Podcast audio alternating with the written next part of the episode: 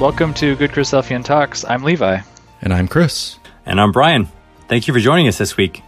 On this podcast, we select one talk a week to help us get the Bible in our daily newsfeed. We post a new episode at the start of each week with a short intro beforehand to kind of set the stage for the talk you're about to listen to. And now, let's talk more about this week's talk.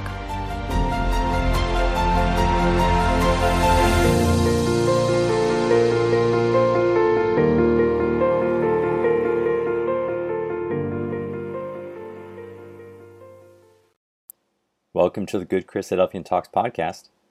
This is Brother Brian. This week's talk is an exhortation by Brother Nigel Small that was given a few weeks ago here at my home ecclesia in Moorestown, New Jersey. Brother Nigel took his thoughts from the John 8 account of the woman who was caught in adultery, and he entitled it, Go and Sin No More. The aspects that caught my attention and stuck with me were how the act of stoning someone as a, a punishment for their sin was meant to be a show of brutality in order to demonstrate how reprehensible sin was to God's righteous character.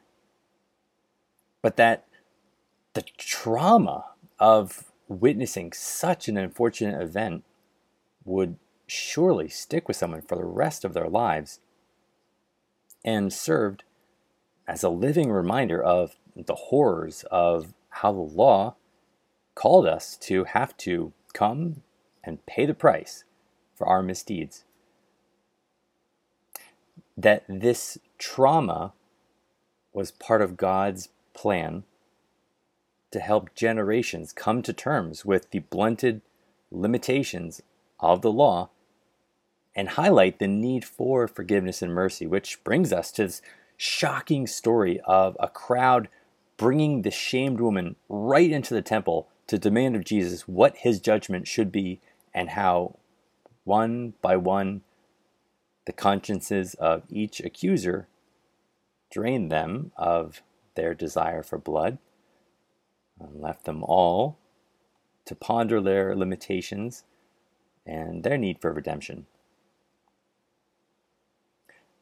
Brother Nigel points out that with the instruction to this woman and to all of us that we go and sin no more, it's actually a vote of confidence in our ability to overcome the perpetual habits of sinning by that initial acceptance of grace that has been extended to us. That, yes, even though intrusive thoughts and temptations will find their way back into our lives, we should not let that rebellion come to define us, to rule over us, to bring us to open shame. But that, like the woman, after we find ourselves in the presence of Jesus, we should be a changed person. A person to whom the appeal of a sinful lifestyle just no longer holds any power. My favorite line of the exhort that I highly encourage you to write down in your margins next to John chapter 8 is Forgiveness is not cheap. That we, like the woman, have been called to pay the price for our rebellion.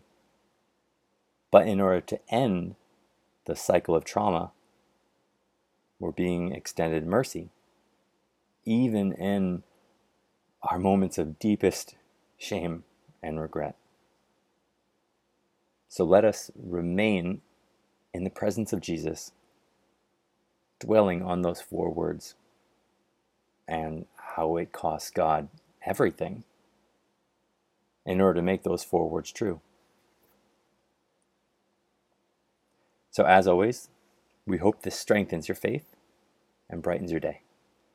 Brother Nigel Small, go and sin no more. Well, there was a lot, a lot to unfold in uh, our chapter that we've read this morning in John chapter 10, John chapter 8, sorry. Uh, but the focal point of our exhortation, my dear brothers and sisters, is just within the first 11 verses with the conversation that transpired between our Lord and Master and the scribes and the Pharisees. And so, by way of exhortation this morning, uh, I'd like us to sort of examine, if you will, a little bit closer uh, the words used by our Lord and Savior Jesus Christ to set the woman caught in the act of adultery free from death, the ultimate price we would all have to pay for our sins, where he said unto her, Go and sin no more. You know, ever so often, brothers and sisters, when we read the, part, the pages of scriptures, it's difficult at times to relate because we live in very different times, particularly on this side of the world, and quite often the impact of the lessons or lessons are lost as a result. Uh, so, if possible today, I would like us to travel back in time and revisit one of what I consider to be the most gruesome and presumably standard form back then of capital punishment in ancient Israel for anyone who would have transgressed the law of Almighty God. In fact, uh, the two worst forms of capital punishment, both then and now, are crucifixion being the first, as the idea the general idea of capital punishment or of, of that nature is to inflict as much pain as, and suffering as possible while the person is yet alive. And secondly, that of stoning, an act that is still carried out today in many Middle Eastern countries and parts of Africa, such as Iran and the United Arab Emirates, and Qatar and Saudi Arabia and Pakistan and Afghanistan and Yemen and northern parts of Nigeria, to name a few. And if we were to witness an act of stoning today, brothers and sisters, and hopefully we don't under any circumstance, we would never be able to overcome the trauma impressed upon our minds, brothers and sisters. It's a very traumatic experience. It was an act instituted, however, by Yahweh, not simply to punish Israel, who continued to provoke the Lord's anger in transgressing his laws, but more importantly, to help others to understand the consequence of sin. There is a consequence, brothers and sisters, that we all have to pay for the sins that we commit on a daily basis, and so refrain ourselves from such acts in our lives. It was Paul who says, For the wages of sin is death. And that's the ultimate price we all will have to pay for the sins of this world. The ultimate is death. Now, having disobeyed Yahweh in Eden, the only way for man's return to him was through the obedience of his laws that he established to guide us and to correct us in measure, and for which also there was no mistaking of what Yahweh required of each one of his children. An absolute and complete obedience was the only way back, brothers and sisters, as he wrote on tables of stone to Moses, that all might know that his laws are true, his laws are just, his laws are correct, but most importantly, it's our way back to him from which man had deviated. And so, man, having deviated from God's divine ways, he grew worse in his actions and attitudes towards God. That the Genesis record clearly writes that it displeased God that he had ever made man, and it grieved him at his heart. And so these laws were specifically designed to call men to obedience. Otherwise, pay the price for your actions. As the Apostle Paul wrote, the wages of sin is death, but the gift of God is eternal life through Jesus Christ, our Lord. And so, on the occasion when Yahweh brought the children of Israel out of Egypt, he very clearly and distinctively said unto them in the exodus of mankind, I am the Lord thy God, which have brought thee out of the land of Egypt, out of the house of bondage. Thou shalt have no other gods before me. Remember the Sabbath day to keep it holy. Honor thy father and thy mother, that thy days may be long upon the land which the Lord thy God giveth thee. Thou shalt not kill. Thou shalt not commit adultery. So the instruction was very clear to the children of Israel by way of his law what they must do and of what they must not do. And to understand there were sharp consequences for disobedience of any of these laws, which in every case, brothers and sisters, was brutal according to his words. And so, concerning the act of adultery, he further stated in Deuteronomy chapter 17 at verse 2 If there be found among you within any of thy gates, which the Lord thy God giveth thee, man or woman, that had wrought wickedness in the sight of the Lord thy God, in transgressing his covenant, then shalt thou bring forth that man or that woman, which have committed that wicked thing, unto thy gates even that man or that woman, and shalt stone them with stones till they die. Notice very carefully, brothers and sisters, there was no partiality of Yahweh's part on who should face the consequence for their actions.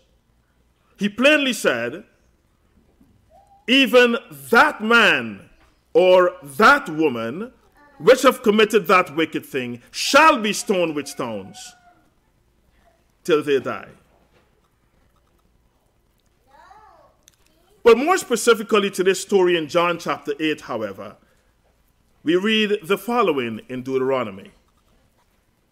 In Deuteronomy chapter 22, if a man caught having intercourse with another man's wife, both of them are to be put to death.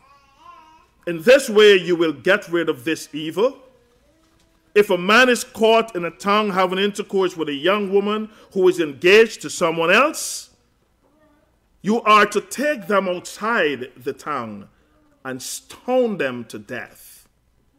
She is to die because she did not cry out for help, although she was in a tongue where she could have been heard. And the man is to die because he had intercourse with someone who was engaged. In this way, you will get rid of this evil. Note again, brothers and sisters, the record straightly says you are to take them outside of the town or the camp and stone them to death. And I'd like to remind us this morning, brothers and sisters, that our Lord and Master Jesus Christ, whom we come to remember this morning, was crucified outside the camp. So when those strict observers of the law, better known as the scribes and the Pharisees, brought this woman caught in the very act, as per the record, they were very quick to reference what the law of Moses said in John chapter 8, 3 to 5, to see what our Lord and Master would do. And I'd like us to note very carefully in verse 2 that when she was brought unto him, he was not outside the camp, but rather he was in the temple. The place of worship, brothers and sisters, the place of teaching, the place of prayer, and most of all, my beloved brothers and sisters, the place of forgiveness. So our Lord and Master understood fully well his role under this circumstance and the reason he was sent into this world by his Heavenly Father. He came, the record says, not to do his own will, but the will of him that sent me. What then is his will? His will, my dear brothers and sisters, was that none should perish, but that all might come to repentance. That's the will of our Lord and Master Jesus Christ. In another place, he said, I came not to save the righteous, but to bring sinners to repentance. For they who are whole need not a physician, but they who are sick. So our Lord and Master understood his whole purpose in coming into this world. And he's about to fulfill, if you will, that purpose for this woman who indeed was sick, brothers and sisters. And subsequently for you and I this morning, my dear brethren, as we each come before this table of remembrance, broken this day, with all manner of failures and all manner of short shortcomings and all manner of inconsistencies in our own lives, brothers and sisters. We have come here today not because we are righteous, but because we have sinned. And we have come to remember our Lord and Master Jesus Christ, who has given his life and who has paid the ultimate price for our sins. And so John continued. The scribes and the Pharisees brought this woman unto him, taken in adultery. She had clearly broken the law of God, for which there is sharp consequence. And so they set her in the midst of our Lord and Master Jesus Christ. And they said unto him, Master, this woman was taken in adultery. And note they said to him, in the very act of it. Not just that someone told them about her and what she had done, she was caught in the very act, brothers and sisters. Now, Moses in the law commanded us that such should be stoned. But what sayest thou?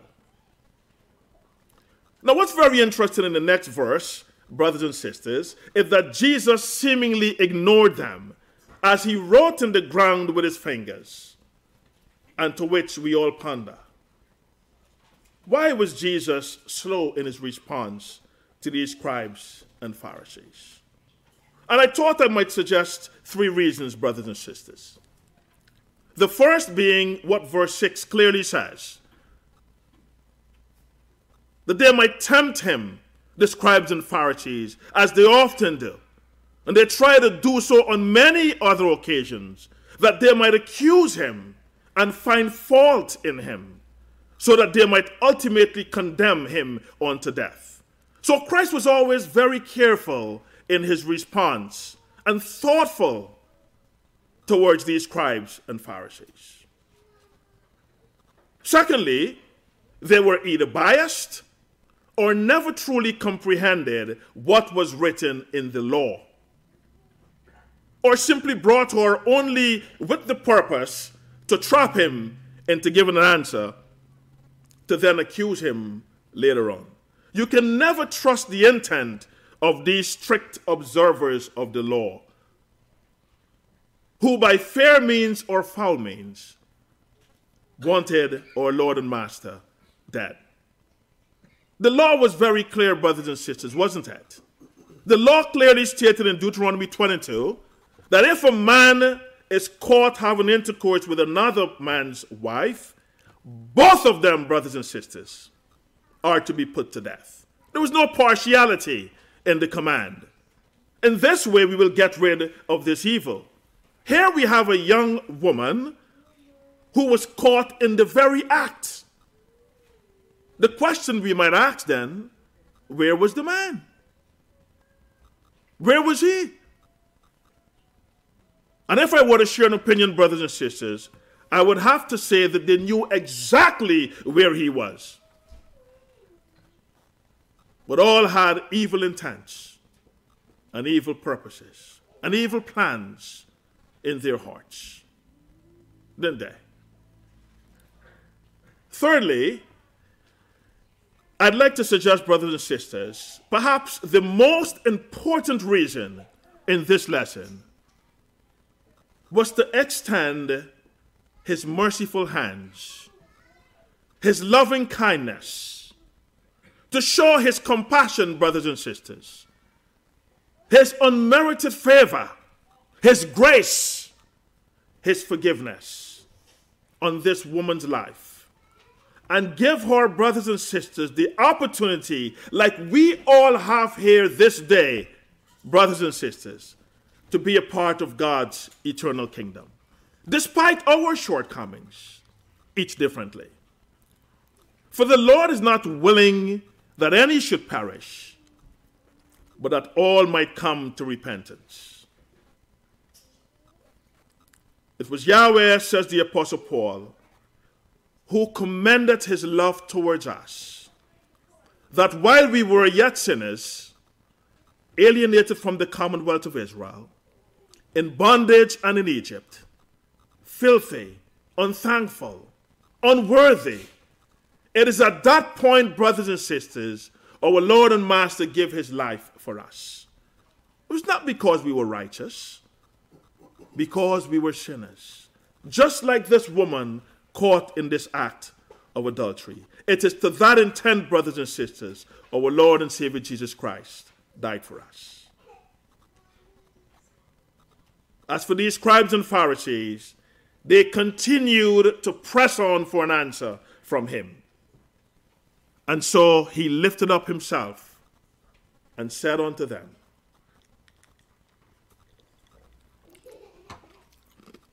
He that is without sin among you, let him first cast a stone at her. My beloved brothers and sisters,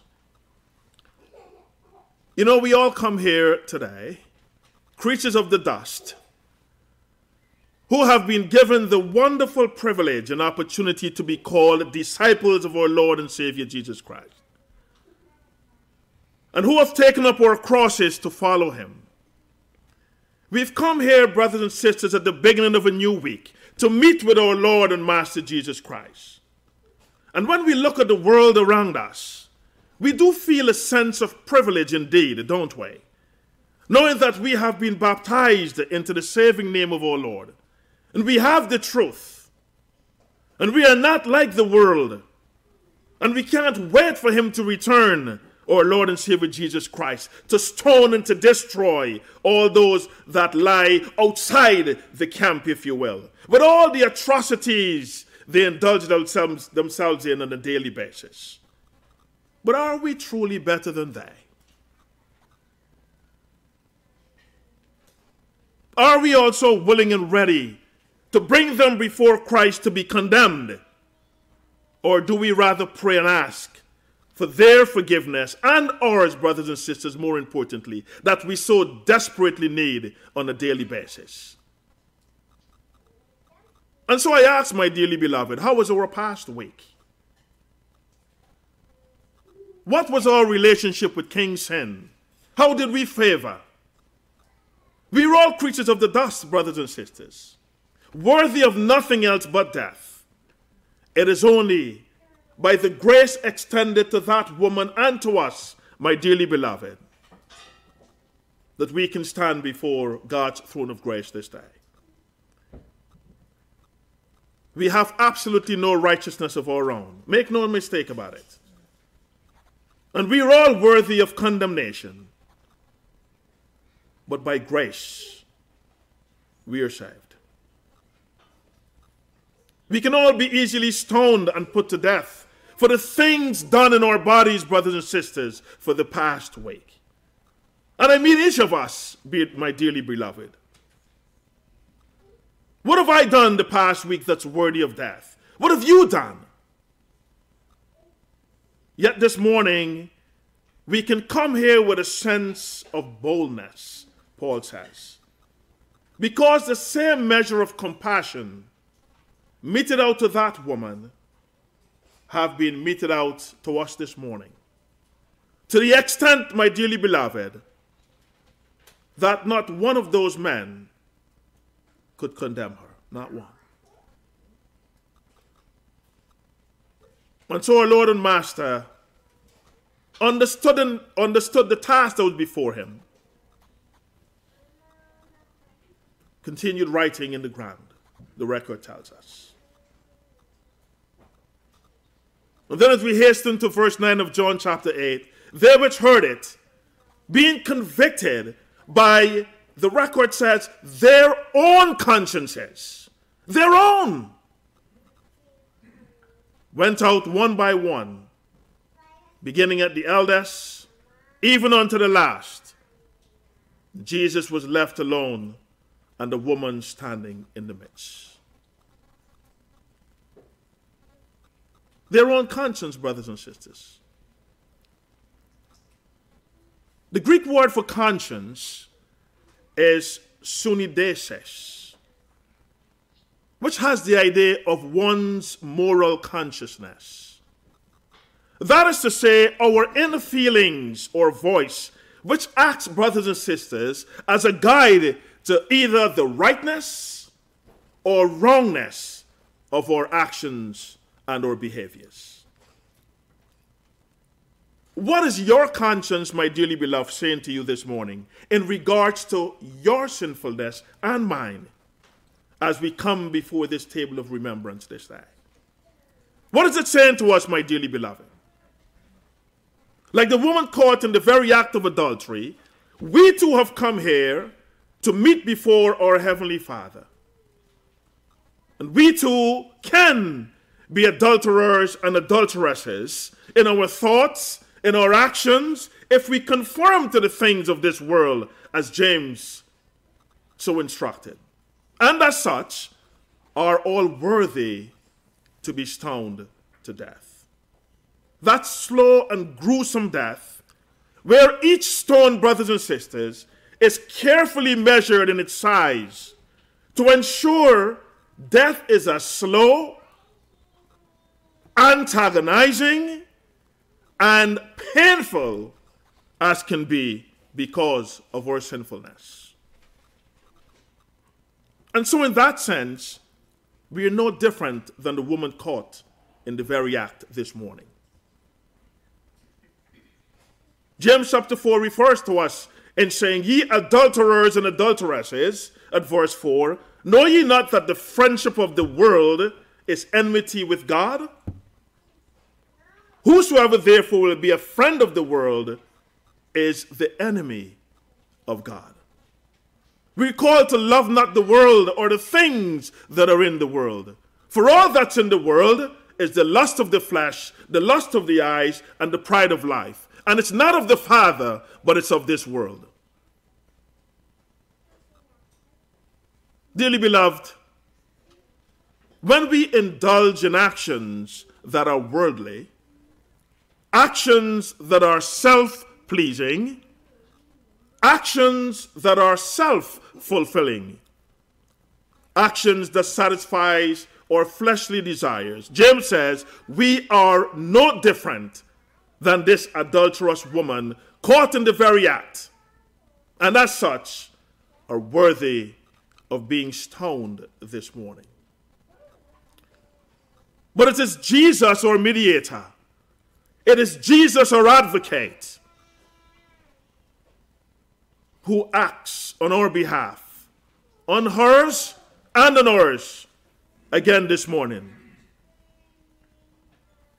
For when he lifted up himself and saw no one but the woman, he said unto her, Woman, where are those thine accusers? Hath no man condemned thee? And she turned and said, No man. And Jesus said unto her, Neither do I condemn thee. Go and sin no more.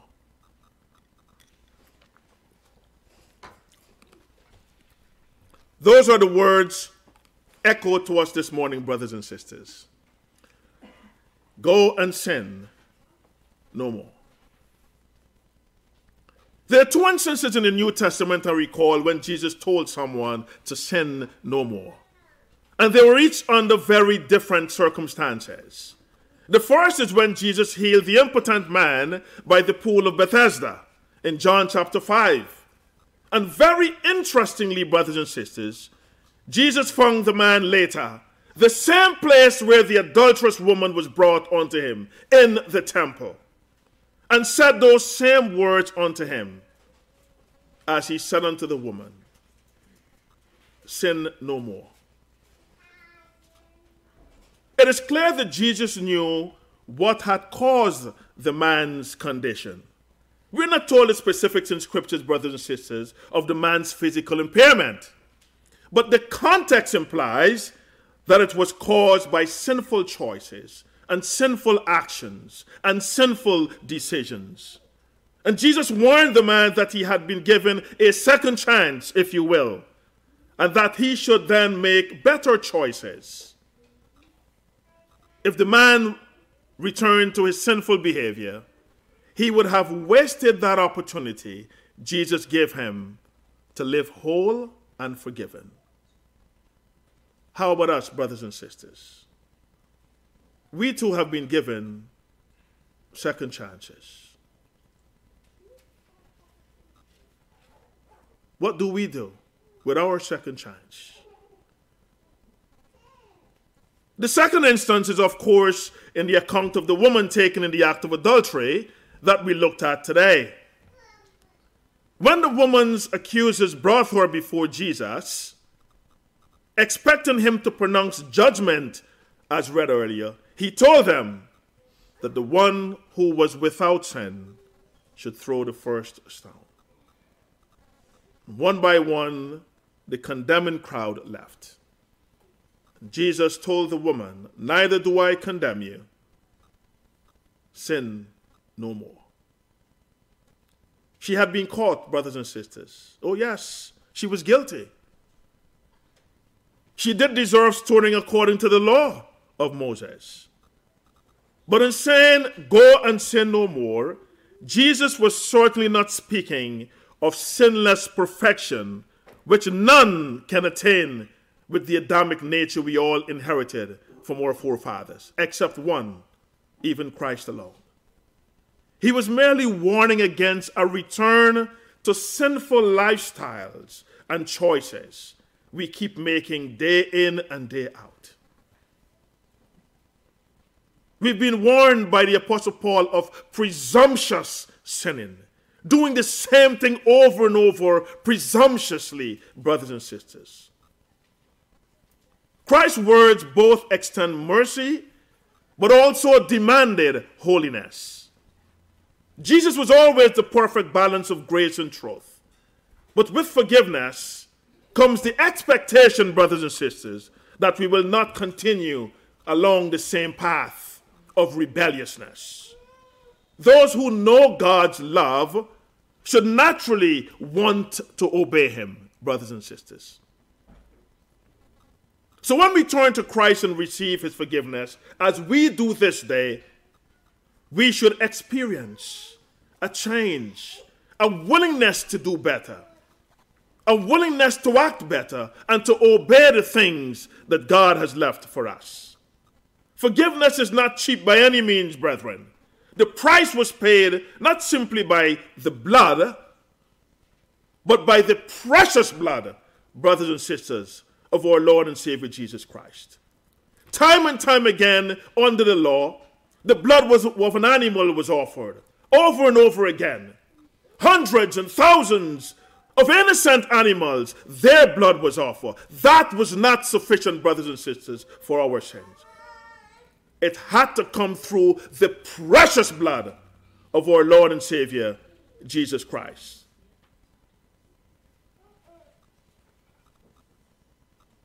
It cost Almighty God everything. Everything. He loved his son. And he loved the son dearly, brothers and sisters dearly.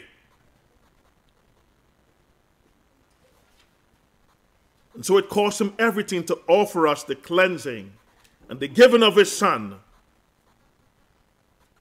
who pronounces us righteous before him.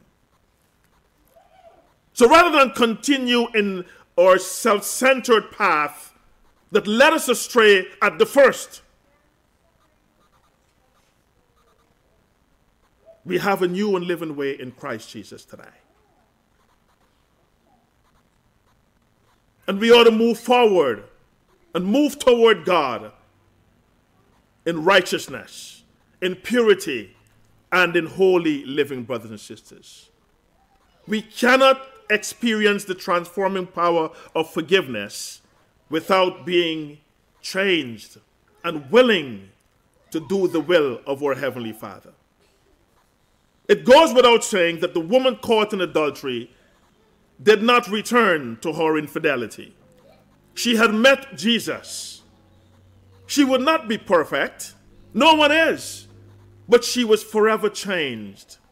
Her eyes had been opened to the depravity, of, brothers and sisters, of what she was doing. Sin no longer held the appeal it once did in her life. And when we meet Jesus, sin should no longer hold its fatal attraction on our lives, brothers and sisters, as it once did when we lived in the world. Grace must change things, as the Apostle Paul says. What shall we say then? Shall we continue in sin that grace may abound? How shall we that are dead to sin live any longer therein? Romans chapter 6, verse 1 and 2. It should be, my dear brethren, the ultimate goal of every Christian, and certainly every Christadelphian, to go and sin no more. And although we recognize that while we are in the flesh, we still stumble. God's desire for each of us is to be holy as He is holy. We still sin, but sin is no longer a lifestyle choice of ours. When we fail, we can come to God and ask for forgiveness. But we must seek that forgiveness in spirit and in truth by examining, brothers and sisters, our own consciences. Our own consciences. I don't know what you did for the past week, my dearly beloved. You don't know what I did for the past week. But our consciences speak to us, don't it? Each differently this morning. And that's why we're called to examine ourselves every time we come before the throne of Christ. Let a man examine himself, and so let him eat of that bread and drink of that cup. Self examination has to do, brothers and sisters, with our consciences, our thoughts, our hearts, and our ways, and our actions that only we know. And as we come before his throne of grace this day, and this table of remembrance, and continue, brothers and sisters, if you will, journeying back and returning to that covenant relationship with Him. We remember the words of the prophet Jeremiah, who says, Behold, the days come, said the Lord, that I will make a new covenant with the house of Israel and with the house of Judah not according to the covenant that I made with their fathers in the day that I took them by the hand to bring them out of the land of Egypt, which covenant they break, although I was a husband unto them, said the Lord. But this shall be the covenant that I will make with the house of Israel. After those days, said the Lord, I will put my law in their inward parts and write it in their hearts and will be their God and they shall be my people. And they shall teach no man, every man his neighbor, and every man his brother, saying, Know the Lord. For they shall all know me, from the least of them to the greatest of them, said the Lord. For I will forgive their iniquity, and I will remember their sin no more. As we come before this table before us, brothers and sisters, let us therefore examine ourselves and eat of that bread and drink of that cup. For he that eateth and drinketh damnation, eateth and drinketh unto himself. And so, despite all our shortcomings this day, let us truly examine ourselves before Almighty God, and so eat of that bread and drink of that cup.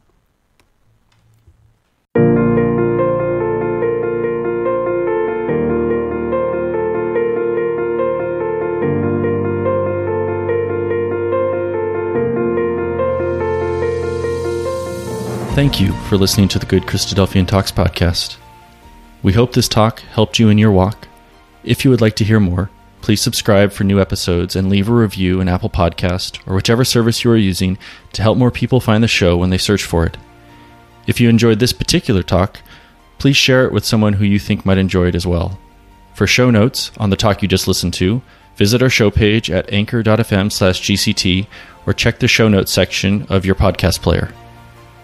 Please share your thoughts on the talk from this week on our Facebook or Instagram pages, where we are at Good Christadelphian Talks, on Twitter, where we are at GCT underscore podcast, or leave a comment on our YouTube channel, where these talks are posted as well. If you know of a great talk, we want to know about it too. Send a suggestion to our email at goodchristadelphiantalks at gmail.com or message us on any of our social media accounts. Thank you for listening. God bless, and talk to you next week.